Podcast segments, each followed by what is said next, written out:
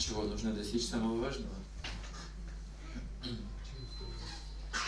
Человек помещается вот сюда, на землю, с особой целью. Тут редкая возможность познать многое.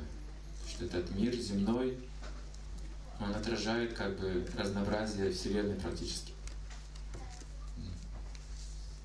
И человек здесь поставлен главным в этом разнообразии живой жизни, климатов. Ему дается огромный опыт, большие знания и свобода выбора. Поэтому здесь может достичь чего угодно. Чего пожелает. Может на райские планеты сюда пойти. Может снова рождаться здесь. Видите, говорится. Может пойти на низшие уровни. Может падать, может подниматься, может даже вернуться к Богу за одну короткую жизнь здесь. Очень редко возможно. Потому опыт колоссальный здесь получает, он очень быстро. Кто-то может ответить на вопрос, почему живет человек так мало? Брама живет столько, полубоги живут, боже человек. Почти не живет. Сколько на дорогу, сколько на сон, сколько на работу, сколько на разборки, сколько на войны, сколько остается? Почти ничего. Жизнь короткая.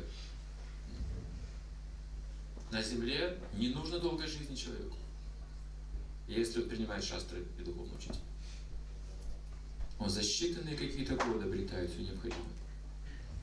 Поэтому шастры человеку не рекомендуют идти путем опыта. Это невозможно. Не хватит столько жизни, миллионы жизней познать этот мир, человеческий опыт. Рекомендуют идти путем шастр. Уже есть авторитетные знания, нужно просто принять человека является в этом как бы главный замысел, главный секрет воплощения здесь, на земле человека. Пророки приходят именно для этой цели, они приносят Бога сюда. Встряску дают очень сильно людям.